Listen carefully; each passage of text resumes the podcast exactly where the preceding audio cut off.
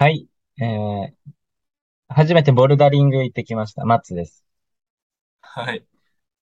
はい。えー、ボルダリングをしてみたいとは思っていますよ。友人です。いやいや、ああ、そうか。それはまあ嬉しいんだけども、全然何も見つかってない感の方が強かったな、ちょっと。ねボルダリングは知ってる？え。え、あの、壁登るやつでしょ？まあ、間違ってはいないね。間違ってない。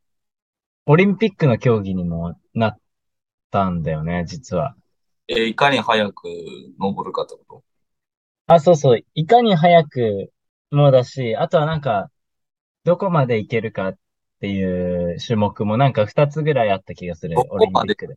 だそう。なんか、天まで 届くぐらいの壁があって。いやいやいやいや。何その、し、神話みたいな話。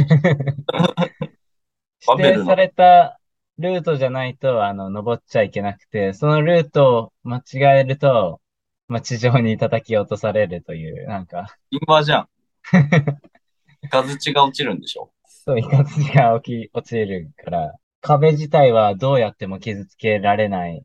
雷が落ちたとて、火を焚いたとて、ハンマーで殴りつけたとて、壊れない壁っていうのがあって、ああ。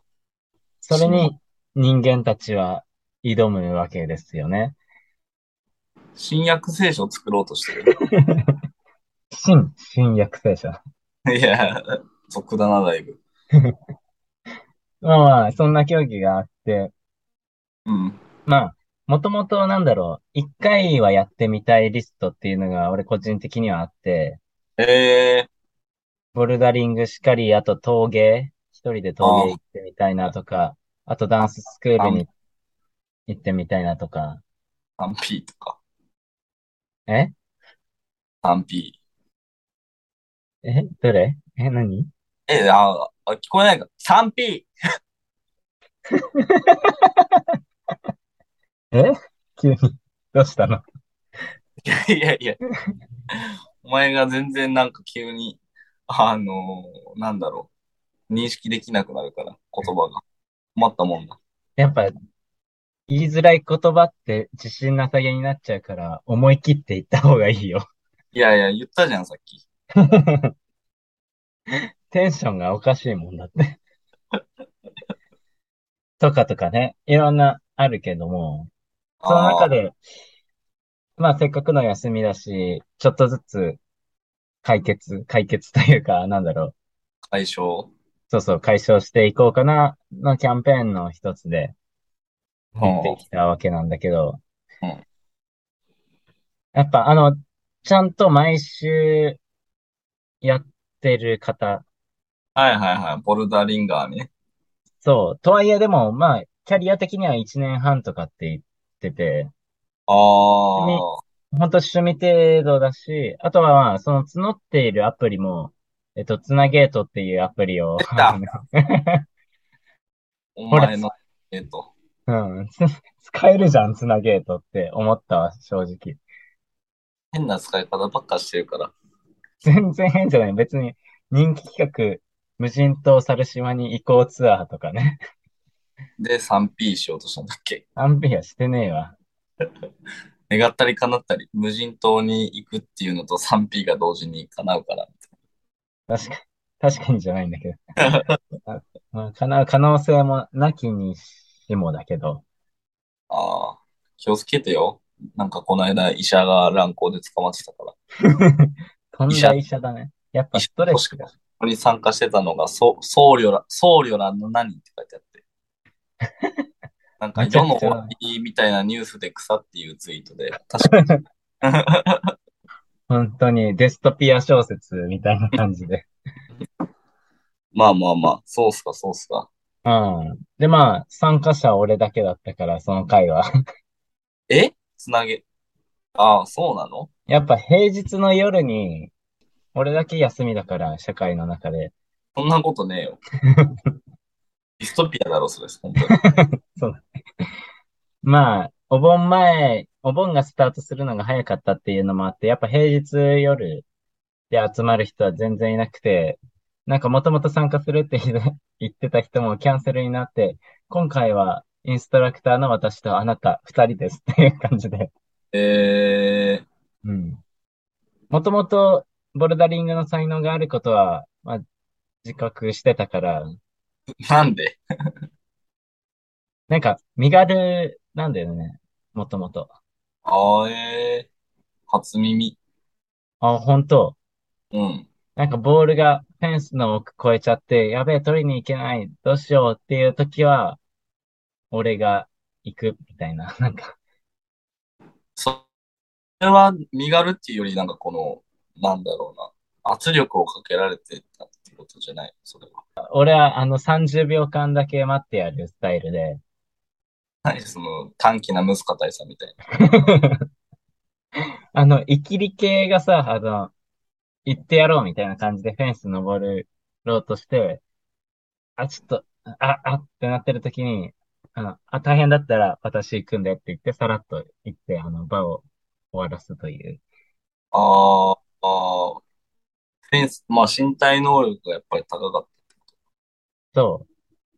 まあ、昔からね、アスレチックとか好きだったからっていうのもあるけど、やっぱボルダリングは、なんか合うかなと思ってね、個人的には。た。ああ、まあやったら、やっぱりね、あのー楽しかったですよ。ええー、イカズチ避けれた？イカズチ来る前に、その国の王になれるやん。そうだね。頂点に立った時にね。まあ、あれ、面白い。今日、まあ、真面目な話、あの、真面目な話、競技の内容としては、焦ってんじゃねえよ。うん、あのーまあ、スタート位置、ここに手をかけましょうっていうルールがあったりとか、ああとは、えっと、同じ色の石しか踏んじゃダメだよ、触っちゃダメだよとか、あ、うーん、そういうルールがあって、あの、だから足のかけ方とか手のかけ方とか、いろんな体勢、ちょっとね、恥ずかしい体勢、恥ずかしい体勢は別にないけど、無え理な、無理な体勢か。普段やんない無理えな体勢とかはあるという。ああ、か、で、開脚とかすんね、やっぱり。そう、開脚ももちろんあるし。いいなぁ、で女の子と行きたい。いやー、でも後ろ姿だからね。ああ、だからあれがガラス張りでできてたらもう、もしかしたらすごい危いやらしない、いスポーツそんなの。かもしれない。ガラス張りなんて無理だろ。スーツ、なんだろ。まあまあ、そんな競技で、あのー結構人によって背が高い人は腕が届くけど、みたいな。あ、はいはいはいはいはい。ただ体が小柄なことによって、この体勢をとって、こういう道を通るとか、人それぞれで使う、使っていい石は同じなんだけど、使う石と使う右足の場所、左足の場所、右手の場所、左手の場所っていうのが、若干ずつこう変わってくるっていう、自分の道を探すっていう競技でもあるんだよね。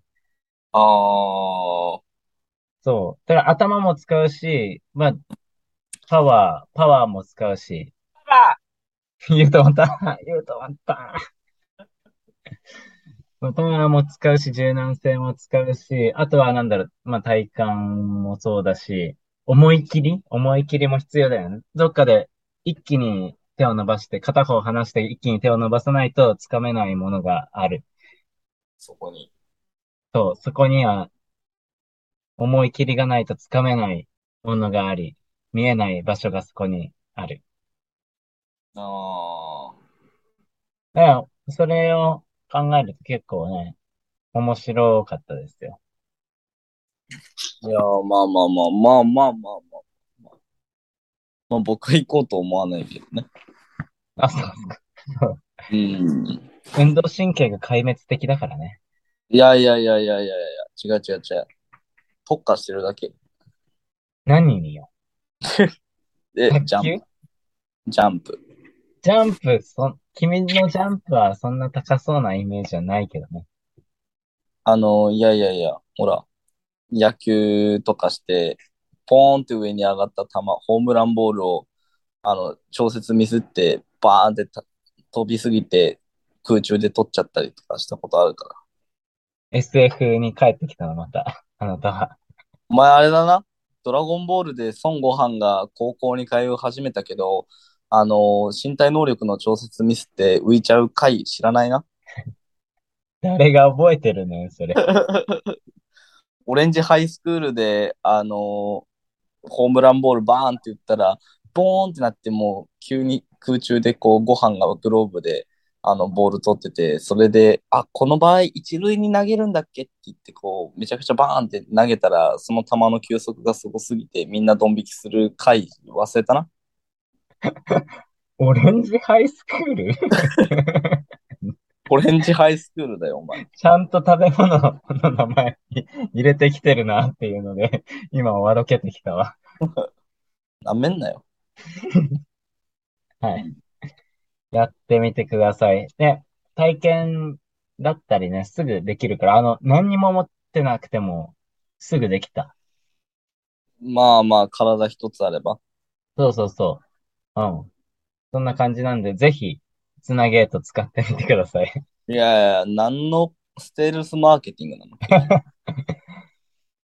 はい。ということで、第48回衝動男児レディオが始まります。始まってください。お願いします。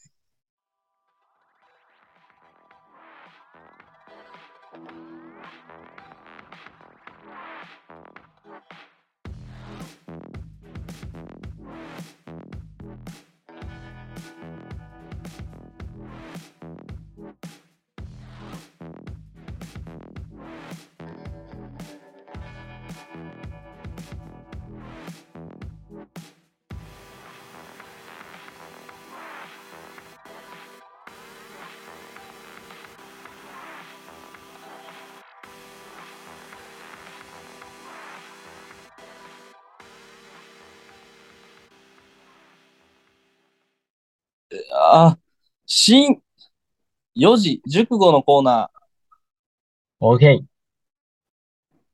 はい、えーっとですね、このコーナーでは新しい四字熟語を作って世の中に広めていこうというコーナーです。以上。ああ。もうちょっと。またよし。以上。そうなんですよ。説明不足。又吉直樹さんの書籍のチャレンジから、あの参考にしてやってる企画です。というわけで、今回の四字熟語は何でしょはい。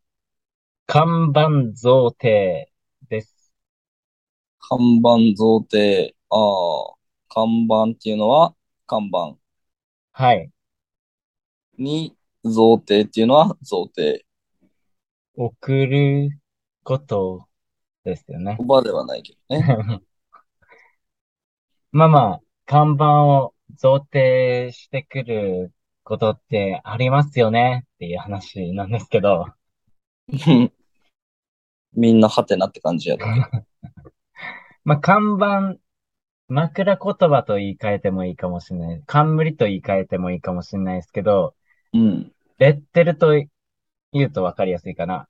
ああ、初対面で会った人のこと、まあどうしても人なんでね、自分の知っている知識、経験から、あの、初対面の人はある程度レッテル張りして、うん。記憶に残して、で、2回目は、あ、何々の人だ、もじゃもじゃ頭、メガネの、えーっと、ウェブデザイナーの人だ、みたいな感じで、ちょっと想起するわけじゃないですか。うん。あの人に、こう、看板を作って、あの、覚えるんですけども、それわざわざ贈呈しちゃう人いますよねっていう。着払いでね。着払い、本当に。うん。もじゃもじゃ頭のウェブデザイナーって看板作って、着払いで。そうそうそう。だから、2回目とか3回目に会った時に、あ、もじゃのあの、ウェブデザイナーの方、あ、ですよね、みたいな感じで言って、まあ、確かに俺もマッツくんと高校で初めて会った時は、丸メガネのあの、ムーの雑誌見せてくる人っていう。ほんと迷惑、そういうの。いやいやいやいや。いやいや、自分のせいじゃん。それ ムーの、ムーの方ですよね。当時、面白い、面白い高校デビューの仕方ないかなと思ってね。忍ばせといたのがだいぶ嫌なチャレンチャレンジングしてたけどね。うん。まあまあ、でも高校生なりたてならではな感じするな。そうだね。うん。あの時だって言って中学生からね、高校生になったばっかりってすごい若いよ、私たち。11年前か違う、10年前そうだね。10年前。ちょうど10年前。10年も前なの、あれ。うん、そうだね。あ、でもとはいえ、やっぱり、人がやんない、ちょっと似合ってさせるぐらいのことをやりたいなという意気込みは当時からあったようですね。ああ。なんかお前だっけドラゴンボール高校の教室でめっちゃ持ってきてくれてた人って。いや、俺はさすがにお借りして、自宅か、あの部室で読むから。誰が持ってきてたんだろうあれ、タッキーかなうん。あ、でも、漫画はね、部室で読んじゃダメだよっていうのは、ほんとその通りで、うん。その通りだから。あの、野球部がさ、みんなで漫画貸し借りをするっていう、あったね。そう。で、まあ部室にはね、当時野球漫画であったりもそうだし、当時流行ってるなんだろう。金色のガッシュベル？もっと前じゃない？ガッシュ流行った。でもガッシュもあったね。ルロケンとか、ドラゴンボールはなかったかもだけど、えーっと、フェアリーテールとか、ああ、もういろんな漫画が多分部室に500冊以上あったんだよね。500冊うん、みんなが持ち寄るから。当時16人のメンバーがさ、みんなが持ち寄るから。ええで、いろんな種類があって、何巻どこ？今読んでるみたいな。早く野球行けって話だけど。まあまあ、それがあったんだけど、なんと、普通に刑事事件なんだけど、うん。野球部の部室に泥棒が入るっていう事件があって、野球部と、あとは水泳部か。水泳部の部室か。変態じゃん。そう、変態だから、あの、だからその時は、あの、野球部の漫画もなくなったりとか、あの、ケントの電子、あのね、何、電子辞書とか、えちょっとー金目になるやつも盗まれて、あら、そう。で、同時に、女子の水着だか下着もなくなったんだよね、だから。ええで、思考会館っていうさ、あの、合宿所みたいなところに、ああ、一旦、女の子たちが避難してるから、男子は絶対に近づいちゃダメっていう、あの、限界令も一瞬引かれて、みたいな。二階に絶対行っちゃダメだからねっていう、あの、限界令が引かれてとか。すごいね。2階はだから、シュチ肉林の地ってことでしょ。違うよ。別に怯えてる女の子たちが、ほお前ほんと事件だから、女の子にとったら心に傷が残るから、そんな言い方しちゃダメだからねう。るせえうるせえフェミニストが。ほんで野球部はそのね、部、部活やるための部屋にあの漫画たくさん持ち込んでっていうのが、盗まれたことは置いといて先生たちにガチであの 怒られるっていう。ああ、そうか、バレちゃったのか。そうそう。で、結局近くのなんか、万代みたいな、なんかさ、よろずや的な、なんか、リサイクルショップに、電子書籍の履歴で、あの、学生のが売られてるっていうことが分かって、犯人がね、確か、きっと、止められて、捕まったはずなんだよね、ちゃんと。ああ、警察優秀だな、やっぱり。うん。そう、思ったわ。警察は優秀だなと思ったのと同時に、なんか漫画はね、あんまり帰ってこなかったっていう。ああ、売られちゃったからな。そうなんだよね。あ、そうだ、だから、オガピーと呼ばれてた、俺の中学からの友達のコーターのブリーチも、それで何冊か失われて、切な。すまんコーターって言った。いえ。まあ、だから、俺はあの時期のドラゴンボール借りて全部ドラゴンボール初めて読んだんだけどね。あ、そうなんだ。高校スタートであんな好きになったのドラゴンボール。いや、アニメがドラゴンボール回ってあったんだよ。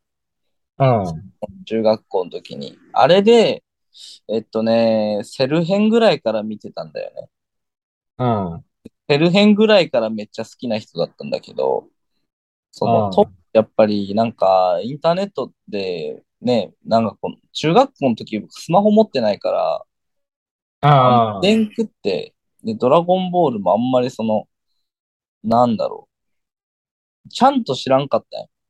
要は、うんまだらな知識をうん保管するべく、ちゃんと漫画を通読したっていう。なるほどね。あの時点ではじゃあまだにわかだったんだ。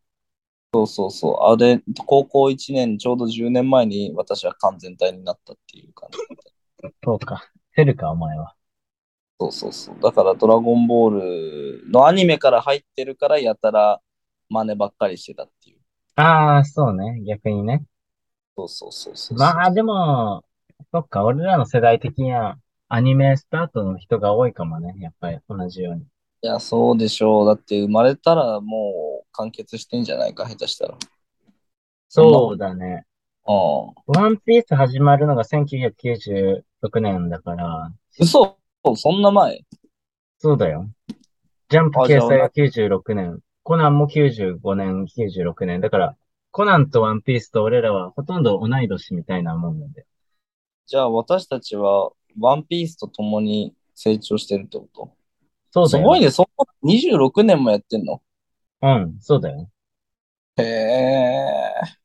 で、その時点は、そう、ドラゴンボールの黄金期みたいなのが終わって、入れ替わりでスタートみたいな感じだったはずなんだよね。ワンピースとドラゴンボールの関係性って。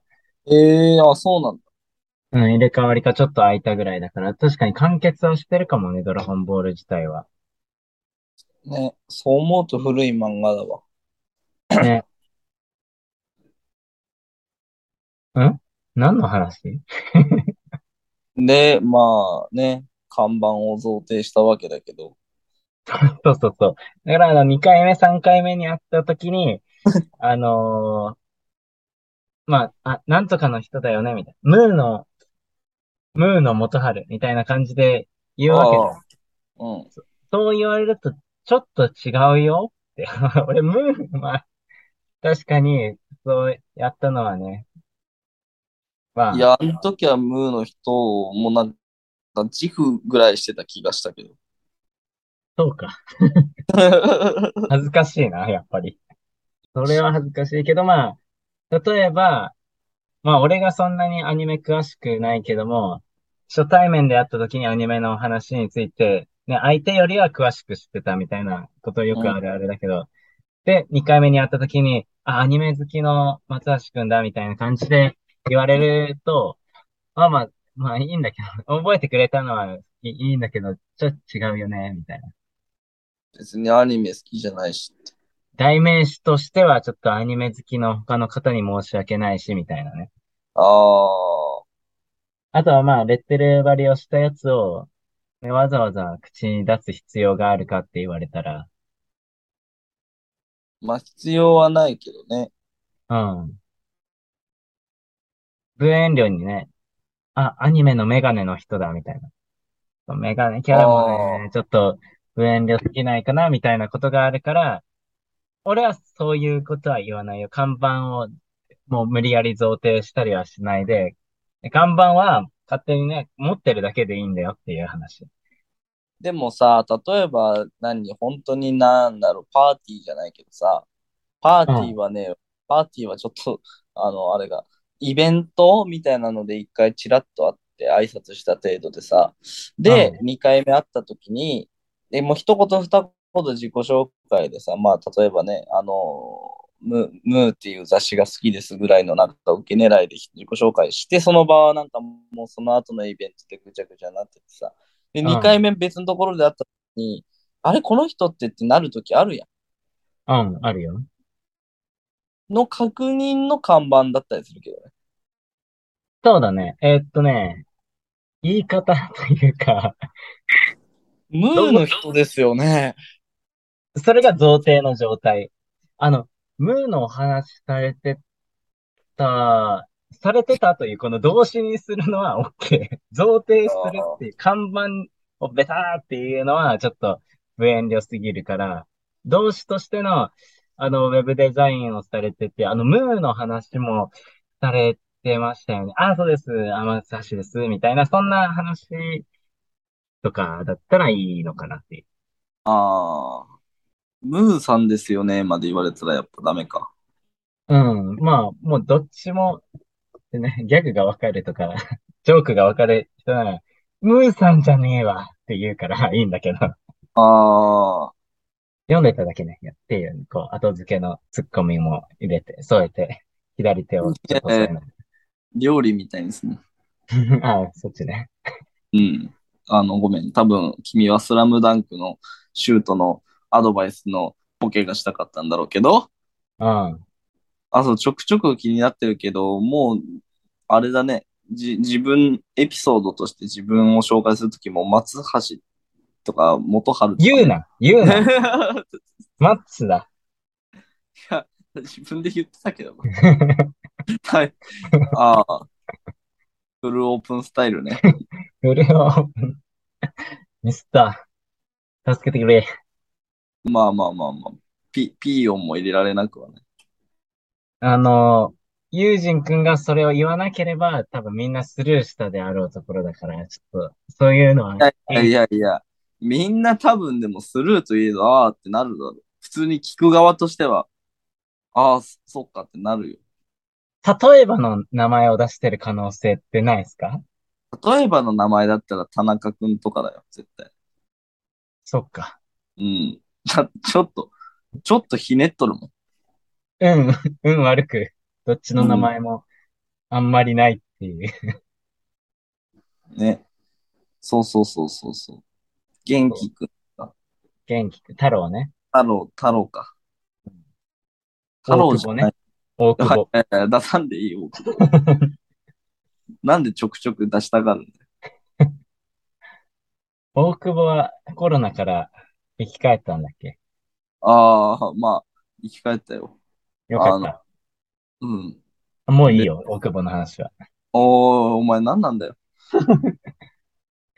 ということがあるので、なんかビターンってレッテル張りする言い方とか、無遠慮キャラですよっていう看板を相手に持たせたかったらいいかもしれないですけどね。逆説的だけど。まあまあまあ、なんか懐に飛び込もう的なね。うん。でも、ちょっと嫌かな。あ、付け爪綺麗なポールダンサーの 何々ちゃんだよねっていや言ったらいや、嫌じゃない？誰だよ、それ。そいつもすごいよ、それは。何紹介してんだよ。確かにね。付け爪すごいこだわるのに、ポールダンスってすごい相入れない競技だよね。っていうところがすごい欲。張りちゃん。欲張りちゃん。欲張りちゃんだよねって言ったらいいかも。なんの？って言ってくれたら、まあ、それは解決するけど、やっぱみんなそんなツッコミキャラじゃないから。そうか。うん。まあ、欲張りボディではありましたけれども。実際にあったんだ、そのエピソードが。以上、まあ、看板贈呈で、ブルーなんだよ。使用例使っとく？ああ、そうそうそうそう。それをやんなきゃこの会話終わらないんで。うん。とはいえ、使用例はね、これ看板贈呈してきたなって思うぐらいだから、発言としてね残るもんじゃないよね。発言しないと、四字熟語は。そうだね看。板贈呈してきてさ、みたいな感じか。でも、繰り返してやったわ。うん。うすらハゲって看板を繰り返してやったわ。やばい。やばい人の。女子女子 今女子だったの だから、いや、ネイルはその時ハマってたけど、その、まあ、ポールダンスもやってるのはそうだけど、それは俺、なんて言うんだろう、看板贈呈されで、ちょっ中って言いかけと、たよね、お前。すでに便利な言葉があることを、お前、証明しかけたよね、今。看板贈呈されて、いや、送り返してある、こんだけっていう感じだったよっていう。おいおい、最後もう、もう、なんだよ、それ。ぐだぐだぐだっていう。他にある？なんか使うキャラ。にある？ちょっとわかりやすい。限定的だけどね、看板像って。まあまあまあ、報道の仕方とかにも通ずるのかな。ああ、そうだね。名付けだよね、言ったら。あだ名付けもそうだし。ああ、だからまあ、そう、そうなんだよ。それ思ったのは、あのーこれ仕事も、プライベートもみたいな時代だけどさ、あ、実際まあ仕事、まあ一つの仕事に打ち込んでっていうスタイル、まあ俺はそういうスタイルだからあんま言えないけど、副業たくさんしててみたいな人もいるじゃん。いるね。うん。本職何屋さんですかみたいな。うん。でもこれ何屋さんって言われないことが、なんだろう、美学としてる人もいるし、ああ、なるほどね。うん。まあ一つの会社を持ってるけども、ただ美学としては塗装だけじゃなく、これもやって、チューニングもやってとか、板金もやって、で、コンサル屋さんも同時にやりながら、これを全部やるのが僕のライフワークなんです、みたいな方もいらっしゃるから、あ、塗装の渡辺さんみたいに言われたときに、あ、まあ塗装もそうなんだけども、みたいな、ちょっと、それもあるわけじゃん。だから看板贈呈を、うん、しないっていうのは、その、ね、かなり、日常な会話から、逆に僕は何でも屋さん、まあ何でもとは言わないけども、コンサルもやるし、塗装もやるし、修繕もやるし、体も売る？春。そんな、そんなひどいこと言ってない、俺。え、びっくりした。ああ、もう見損なった。いや、もうユージン君が。そういうことなんて、なんて言う、言ってるか聞こえなかったけど、ユージン君が言いそうな言葉で推察させていただいたんだが。ひどいな。そういうこと言うんだ。うん。だから、エログロのユージンって俺は勝手に。いやいやいや、看板贈呈すんな。ということで、今回いやいやいや、のそういうことで、やば。オチがついたところで、いやいやいや、お後がよろしいようで、みたいな。はい。看板贈呈でした。あざした。あるし。えーっと、力をもらえる小説の一文おい。のコーナーです。やっぱりね、我々は心の拠り所としてるものがね、それぞれあると思うんですけども、うん。アニメにしかり、スポーツにしかり、ネットサーフィンにしかり、アイドルにしかり、あるね、と思います。銀じた？ぎ 銀じてない。天心木村してない。天心木村、今、岩手の PR タレントになってんだね。え、やめてくんないかな今、なんか盛岡に住んでるっぽいよ。なんで？なんか長番組の企画で岩手のロケによく行ってて、岩手の PR しますみたいな言ってた時に、なんか誰かになんか、いやなんか足場 住んでるとこ東京でそれは説得力ないって言われて、一大決心して岩手に住んでるらしい。崎で、母ちゃん。んが言ってた。仲いいな、お前は母ちゃんと秋子と。え、言うなよ、お前。言うなよって言うから、ほら、みんなスルーしたところなんだよ、きっと。いやいやいやいやいや。まあ、ということで、まあ、小説だったり映画だったりをね、あのー、よりどころにしてる方、やっぱ多いと思うんですよ。うん。そういうことで、まあ小説で、ちょっとパワーをもらえたとか、いろんなことを考える、人生を豊かにしてくれた一文っていうのが、まああったので、それをお互いに拾ってきて紹介しようのコーナーです。しゃあ。おう、テンション高いじゃないですか。うん。無理やり上げた。そっか。うん。暗い本でも読んだ。うつ系の本でも読んだのか。いやいやいやいや。ドグラマグラとか読んでないけど。ドグラマグラ。じゃあ、ど、どっちから、どっちが先行？あ、先行後攻じゃんけんぽんする？じゃんけんするか。じゃあ私は、えー、吉野源三郎の著作、君たちはどう生きるかからご紹介させていただきたいと思います。ああ、いいですね。テンション上がりますね。上げですね。こんな感じ？ちょ、ちょ、ちょっと待ってね。君たちはどう生きるのかっていう本について、じゃあその待ってる間に軽くさらっとね、読んでない方にも。まあ、えーっと、少年コペル君を中心とした学生時代からのスタートの、まあ、話なんですけれども、うん。まあ、ストーリーではあるんだけども、なんか哲学書としてというか、うん、うん、うん。割と長く読まれている古典です。まあそうですね。あの、うんコペル君っていう少年が主人公になっている、まあ中学生ぐらいの子なんだけど、今で言う。まあ戦前の、戦前が舞台というかね、まあ書かれたのも、まあ戦前戦中かが舞台なので、あの、それを背景に、コペル君がまあ中学生からある意味ね、思春期を経て大人になっていく過程で得る、まあこの精神的成長というかね、まあそれをうん、こう、コペル君のおじさんが、あの、日記にこう途中途中記していくんですけど、まあそういう感じで、なんていうかな、描かれていく、まあ小説の手を取った、うん、うん。で、少作品です。年はそんなに成績が良くない。本田純一。ああ、そう、そうそうそう。何かを読んでる？今。え、君たちはどう生きるのか。冒で頭の1ページ目を見た。ああ、手元にあるのか。うん。本当だ。えがー、じゃあ、ガッチンというあだ名のある北見くんといつも2位、3位を争って互いに抜いたり抜かれたりしています。無論ビリからです。っていうような雰囲気が分かったかな。うん。いやー、いい文ですね。え、これが、ちげえわ。違う。あれ、抜いたり抜かれたりしてるところが俺のあれなんで。えっそうです。はい。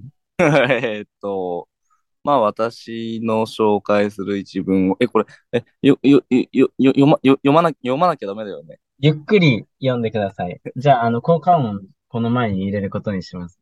ゆうじくんの選んだ一文はこれだ。 One, two, three。うざ。えー 心に感じる苦しみや辛さは、人間が人間として正常な状態にいないことから生じて、そのことを僕たちに知らせてくれるものだ。そして僕たちは、その苦痛のおかげで、人間が本来どういうものであるべきかということを、しっかりと心に捉えることができる。人間が、こういう不幸を感じたり、こういう苦痛を覚えたりするということは、人間がもともと憎み合ったり、敵対し合ったりすべきものではないからだ。およそ人間が自分を惨めだと思い、それを辛く感じるということは、人間が本来そんな惨めなものであってはならないからなんだ。はい。ありがとうございます。これは、こう、どういう文脈で話してて、どう感じましたか？ああ、学校の授業みたい。えー、コペル君がね、これは、実はこの物語の中の、あの、ストーリーの一部、まあ結構最後の方というかね、中段ぐらいになるんですけど、まあうん北見君とかさっき出てきた友達がまあ二人おって、で、その三人でいつもなんか仲良くやってたんだけど、なんかそのまあ、中学校の先輩にまあすごい幅を利かせてるというかね、結構権力の強い先輩がおって、うん、で、まあその先輩が結構応募してると学校内で。ガキ大将的なね。そうそうそうそうそう。で、なんかやっぱ言うときは言おうぜみたいな、こうなんか結束しようみたいな、な、上なんかこの約束がをしてたんですよね、確か。3人で。これちょっともう記憶をた頼りに言ってるので、厳密に言えば違うかもしれないんですけど、それはね、ぜひ自己自身の目で確かめてほしいんですけど。あの、ほんで、あのー実際にだからその先輩がみんなの前で結構応募をね、働く場面があって、その時にこう、反論するわけですよ、北見くん、ガッチンが。うん。で、それに乗ってもう一人の友達、もう名前忘れちゃったな。もうなんか反論してたりしたら、なんかその、あのー先輩がもう北見くんとかをぶん殴っちゃって、うん。うん、力に物を言わせて。で、あのーうわ、みたいな、やばみたいな感じになって。で、まあ本当だったら前のね、約束があるから、コペル君も前に出てこう、歯向かっていかなきゃいけない、まあある意味空気というかね、があったんだけど、コペル君はこの勇気が出なくて、なかなか前に出れなくて、今言おう、今言おうっていう葛藤の中で結局なんかもうどんどんどんどん場面が展開していっちゃって何も言えずに終わるっていう。で、それをやっぱりこう自分の中で悔やんでて、で、なんかこう友達の中でもちょっと、なんていうかな、気ま、気まずみたいな。うん。なんかその、殴られた北見くんを確かもう一一方言い返した友達が、なんかこう、肩を抱いて、なんか、いどっか行っちゃうみたいなね。うんで、。コペル君はコペル君で、なんか非難されたわけではないけど、なんかその輪に入れなくなってしまったみたいな、あの友達の輪に入れなくなってしまったというか、自分はある意味裏切ってしまったみたいな気持ちを抱えて、結構、まあ、あの、心を痛めてる時に、まあその話を聞いたおじさんが、あの、今さっき言ったね、この心に感じる苦しみや辛さはと。うん。うんまあ自分が卑怯だっていう罪の意識を感じたコペル君が、その、なぜ罪の意識を感じるのかっていう、人間のそういうこの罪悪感にこう光を当てたね、うん。最初冒頭読み上げた一文。まあ人間が人間として正常な状態にいないことから生じて、そのことを僕たちに知らせてくれるんだと。で、逆説的に言えばその苦痛のおかげで僕たちがまあ本来どういうものであるべきかということをしっかり心にと捉えることができる。まあ、怪我した時に痛みがあるのは、ね、血を集めるためというか、血小板を集めるためだったりするわけだよね。怪我を治すという。うん。そうそうそう。それと一緒で心が痛いっていうのもある意味健康な状態っていうのが一方であって、うん。今そこから自分が外れてるんだっていうことを教えてくれるサインだっていうのが、なんかこの自分自身も人生この方振り返ってきて、やっぱりこう、ね、全部つまびらかに話す必要はないから言わないけども、なんかいろんなことが感じるこの後ろ暗さとか、あの、罪悪感っていうのに対して何かこの一つ救いを与えてくれる文章だなと思って、すごい自分の中で胸に残っているというかね。うん。うん。なんか辛い時、あとはこ、まあ罪悪感に駆られた時は、まあある意味、今までもそういう性質は持ってたけど、それに向き合うタイミングだったと教えてくれてるのかもしれないし、みたいな。そうそうそうそうそう。だし、あ、逆に言えば、自分が健康な心を持ってるからこそ、こういう痛みを感じられるというかね。うんああそういう痛みすらそそうそう感じられなかったら、自分はある意味、そういう正常な感覚をそもそもないんだっていう。うん。うん。そうだね。罪悪感、何にも感じてなさそうな人も いるしね。そうそうそうそう。まあ実際いる、おるわけで。うん。まあそういった皆さんのこのね、繊細な心を癒してくれる言葉になるんではなかろうかと思う次第でございます。ああ、いいですね。まさになんか寄り添ってくれるというか、うん。弱くなった自分を、まあ、支えてくれる一言ですね。なんか、いい話が聞けました。コナミ感。そうですね。まあ、エピソード、そうだね。エピソードはちょっと思いつかないので、でもまあそういう場面はありますよね、罪悪感は。ああるよね。例えば、うん、何か助けられなかった、スルーしたことがあった。うん。で、その、それが頭に残ってるから、例えばなんだけど、なんだろう。学校行くとき、うん高校でチャリで行くんだけど、あの、冬もチャリで行くわけよ、私。うんあ危ない。うん。雪が降ろうとか、凍ってようと、まあ、チャリで行くんだけども、うん。チャリで行った時に、あの、途中川をさ、川、河川岸を、こう、渡っ、あの、河川岸に、河川河川敷？うん。まあいい、いいじゃん。いいじゃん。わかるじゃん。河川敷を走っていくんだけども、そこ走ってたら、河川敷の下に、あのーサイクリングロード的なところの下で、車が、作業用の車が、うん。雪噛んでね、ウィン、ウィン、ウィンつって、あの、進めなくなってて、あらららららら。っていうのがあって、で、まあ、昔、何かでちょっと救えなくてスルーしちゃって、あーって思っちゃった経験もあってからか、その日はもう遅刻するかしないかっていうところまで、ちょっとトラックを一緒に押すのを手伝って、ああ。で、学校に行ったとかね。やっぱそういうのって、残るけど、どっかで、この分はどこかで解消したいなっていう、あ罪悪感が残ったけども、まあ正常な、なんだろう、感覚としてあってよかったなってその時は思ったんだよね。ああ。そういうのにも近いかな。そういう、うん、そういう言葉があったら、むしろそれまでの過程で嫌だなって、自分嫌だなって思わなくて済んだかもしれないですね、その言葉。そうそうそうそうそうそうそう。まあ、しかもまあね、文章、まあいろいろこれ結構長いから端折って読んでたけど、まあやっぱ全文通して読むとね、まあ大事なのは結局その痛みをどう生かしていくかっていうのがあって、まあまさに今くれた話と重なる部分があるんじゃないかなと。そうですね。ちょっと、これ胸に生きていってください。ああ、あ、あはい。ありがとうございました。解散。え？いやいやいや。ずるくな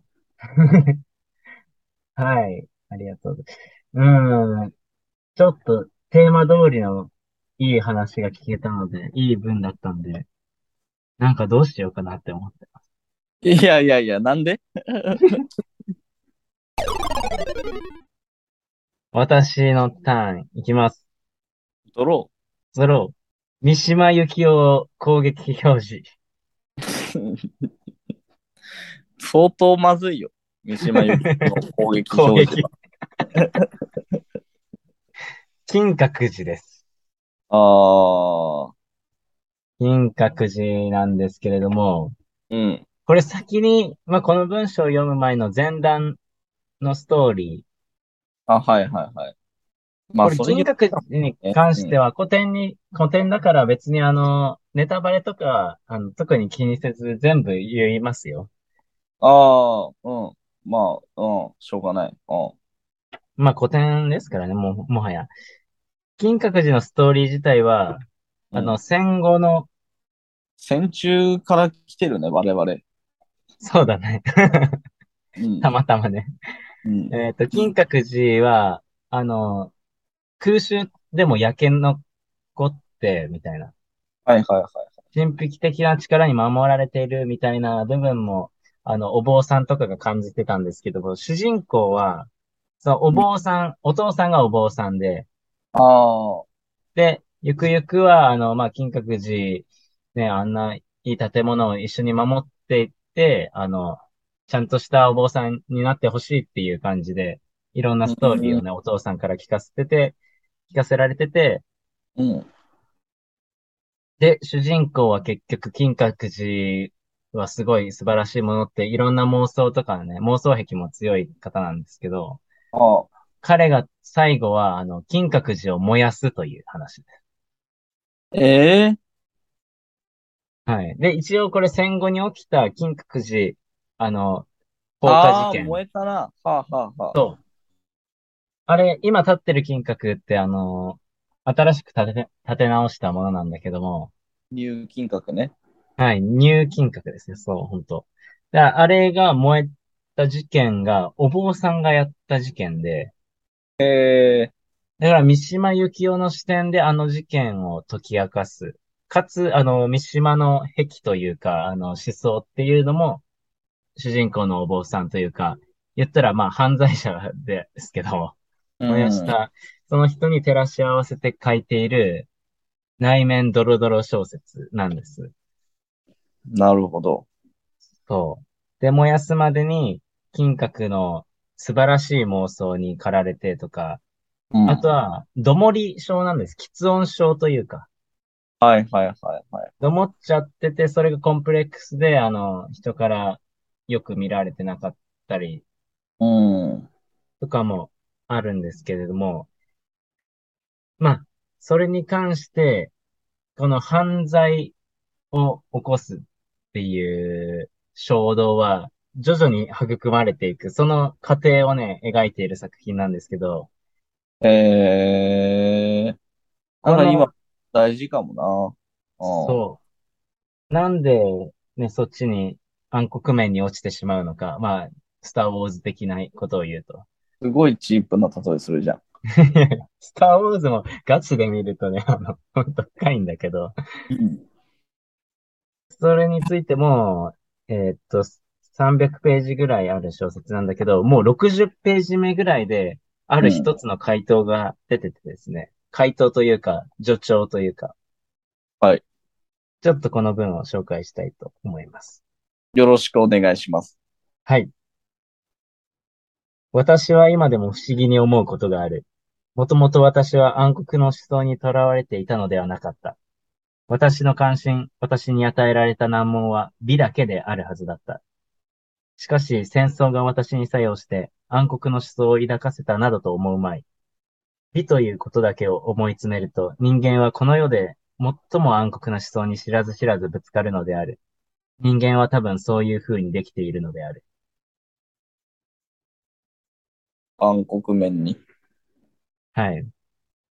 これは要は、美しいもの、人に影響を与えるものを本当に突き詰めると、悪の道っていうのが自然と開かれていくという。まあだから社会性だとか、なんていうかな。うんまあ、絶対性を求めるわけなのかな。なんか、美の追求とか、価値の追求って、なんか絶対的なものを求めるところにあると思っていて、な、なんていうの？そ相対的にこうとかさ、まあ、富が、富があるからどうとかさ、あの、相対的な価値基準じゃなくて、それがそれであるから美しいみたいなさ、うん。うんっていう追求って、人がしようとするときに、なんて言うんだろう。あいつがこう言ってるからこうとかっていうのが一切合切入ってこなくなるわけじゃん。言っちゃえば。うん。うん。で、個人がそれを追求しようとしたときに、まあ、言い換えればどこまでもエエゴなわけだよね。なんていうか。うん。うん。なんかそのエゴイズムの、なんていうか、爆発みたいなものを感じるね。ああ。ちょっと俺も近い部分は、その絶対性を求めるっていうのは分かんなかったんだけど、あの、え？ちょっとそれに関しては分かんなかったけど、まええ？あ、まあ近い部分としては、そのエゴイズム、そうだね。あ他の文脈、社会の文脈とかと本来は共存してものがまあ人間的美なのかもしれないけど、それを無視して作られることでも美っていうのはある意味わかりやすくなんか表面に出てくるもので、もともとみんなが思ってない部分から発見とかってあるじゃん。うん。っていうのをわかりやすくしてしまえばしま、してしまうほど悪い表現というか悪の表現に近づいてしまう。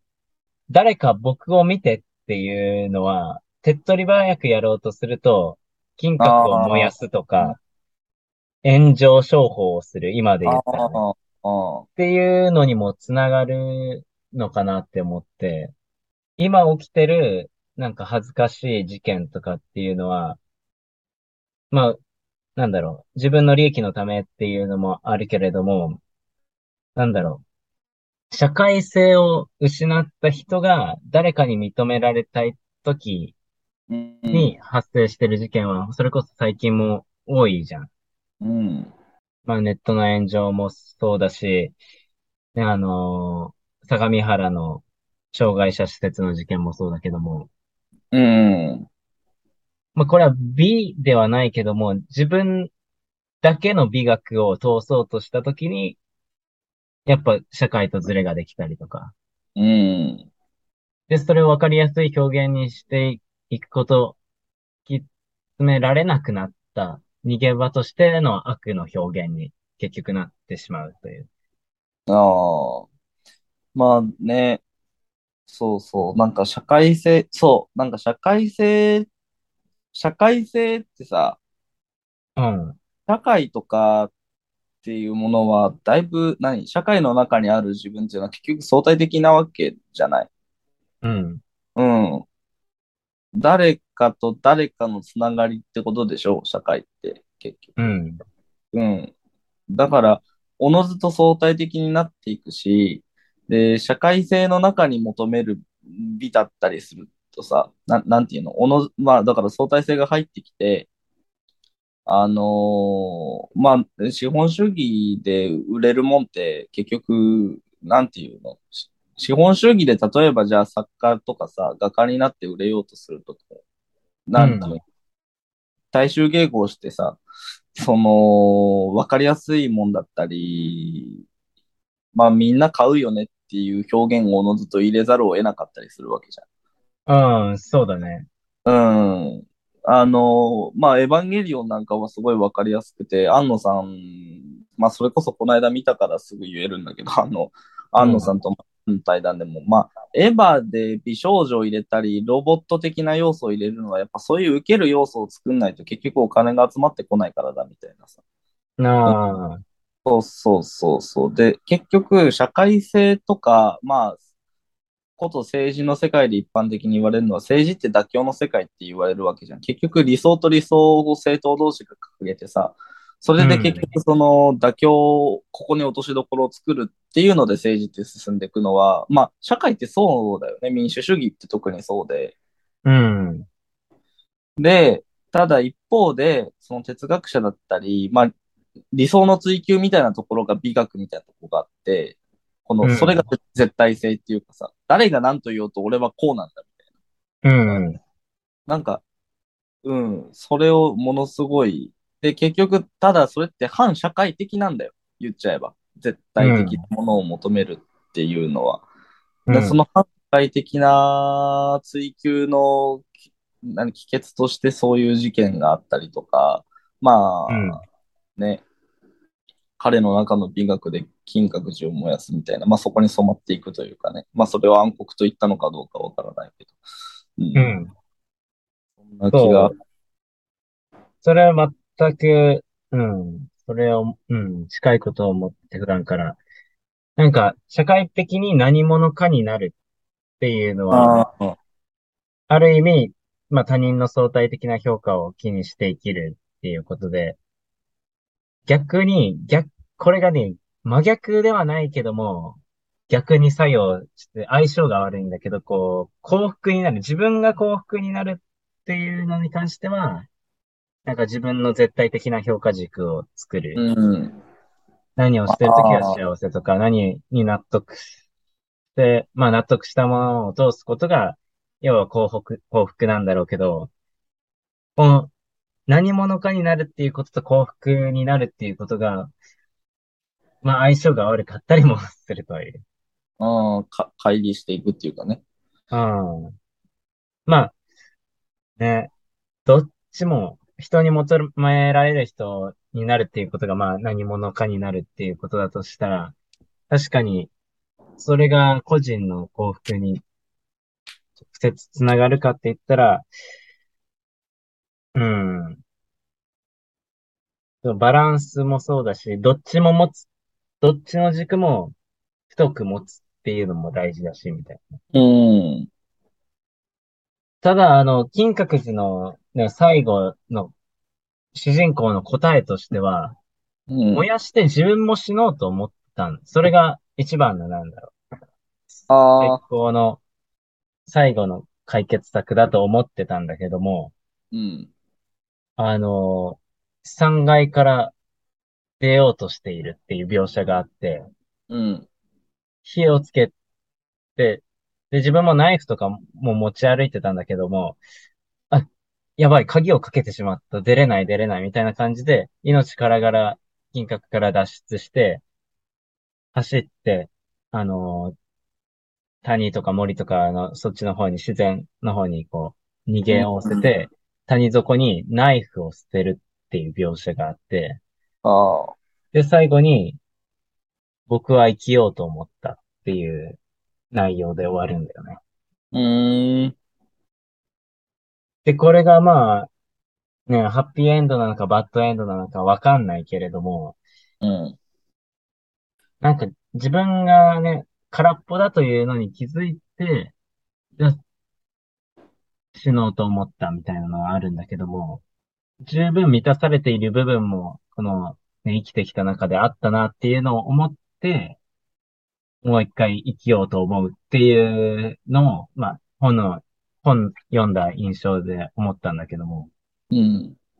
なんか、充足しているっていうのを自覚することによって、その、美を突き詰める中でも、うん。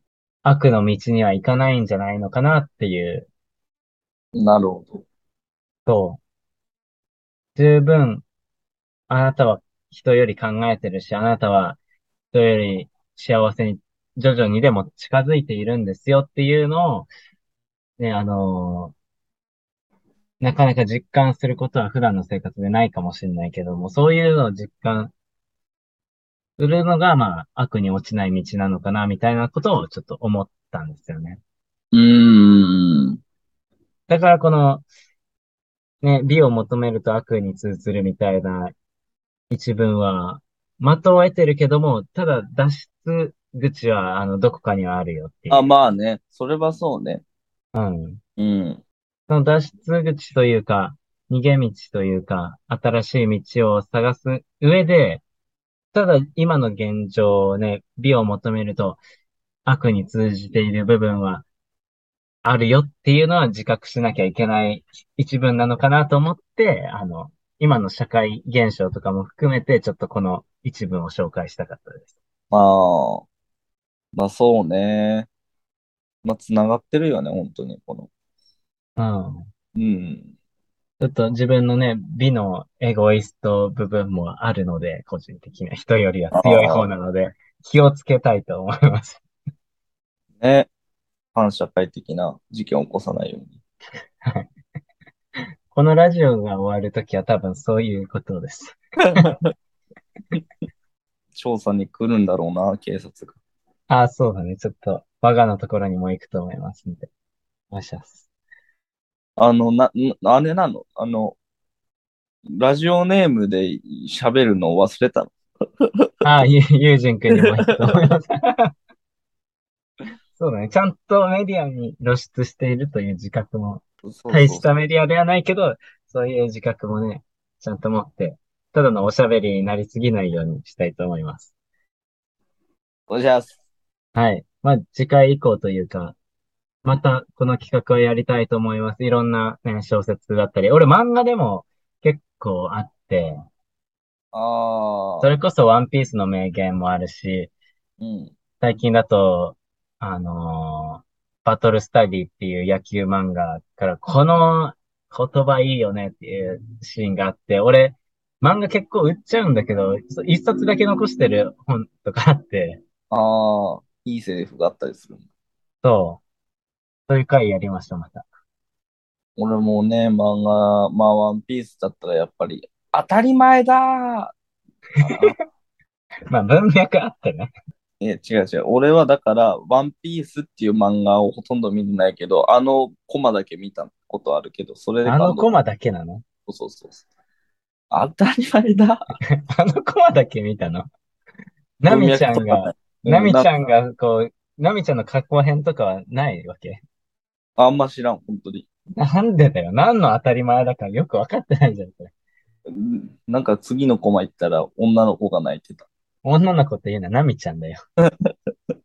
あのシーンはね、やっぱり、あの、ナミの過去があって、過去を、あの、ルフィ以外のメンバーは深刻に聞くんだよ。あで、ルフィもまあ聞いて、まあ俺そんなの知らねえし、みたいな感じなの。あ、ああ、なんで知らないのに私のね、島のこと、村のことにく、あのー口突っ込んで首なくんのみたいな。そう。ただ、そこがいいんですよね。あの、ルフィはそんなことは関係なく、ただ一緒に過ごした仲間が苦しんでいるから助ける。それだけなんだよね、ルフィにとっては。シンプル。うん。だから、た最後、ナミが、もう一回、そう、なんでそんなこと、もういいわ、私一人でやるっつって行くんだけども、とうとう最後は追い詰められて、ルフィに助けてって、あの、もう名シーンでね、麦わら帽子かぶせられたナミちゃんが肩越しに右側でこう振り返って、助けてと。ああ、からの当たり前だ、ですからね、言うと。いやいやいやいやいや。当たり前だは当たり前だで独立してるよ。いや、もう、それは買う買うだわ。あれはもう、あれが美美だから。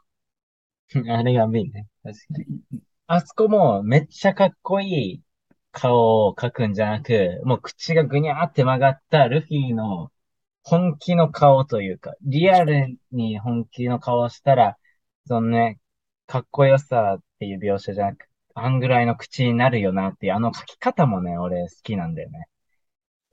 瞳孔もうちっちゃくなっちゃってるもんね。瞳孔ちっちゃくなってるのはゾロさんであって、あの、ルフィは、だ黒目がち ちっちゃいかな。ゴムだしね。ゴムだから口もビヨーンってなってるし。ああ。ルフィってさ、思ったけど、ひゴムじゃん、体。うん。ヒニングつけたりすると摩擦で破けちゃうんかな。頭悪い質問ですね。SBS のコーナー、質問コーナーのコーナーには取り上げられない。あ、でも SBS も、まあもともと、なんだろう、下ネタ OK のコーナーで、まあそんな、そんなコーナーかどうか。ワンピースの質問コーナーってこと？そうそうそう、単行本にさえ、1話の間にこう入ってるんだけど、あれ本当に3巻とか5巻とかもうさ最初の方に質問を募集してそこであの単行本で答えますっていうのを、まあ25年間続けてるわけなんだけど、すごいな。うん。やっぱ SBS コーナーを見たくて、やっぱジャンプでもワンピースのストーリー見るけども、単行本でも必ず買って、SBS コーナーをね、チェックしてっていうのがやっぱしたくなりますよね。ややっぱあれかな。ルフィはヒニングつけたら破けますかって質問したら、当たり前だーって。やかましいな。まあ一応、そんなね、気持ち悪い下ネタはないけど、なんか、チンコもゴムですかっていう質問は昔あっああ、ほぼ一緒やん。俺が一個前に質問する質問や、多分、それ。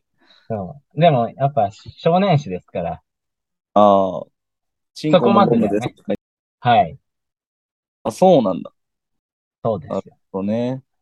まあ、ギリギリの下ネタだよね。だから、小学生も見てギリギリ大丈夫っていう下ネタだから、あの質問、変態質問者はやっぱね、いるんだけど、サナダッチさんっていう方が、もうあの人30歳ぐらいになったのかなだからさ40歳ぐらいになったかもしれないけど元祖変態質問者みたいな感じで、サナダッチさんっていう方が、あはいのワンピー。スフィギュアコレクターでもおなじみの方がいるんだけども、あれだよ。うんサナダッチさんは昔から、あの、ナミさんの入ったお風呂シーンあったじゃないですか。あの水をいただいてもよろしいですかとかね。ああ、変態的だな。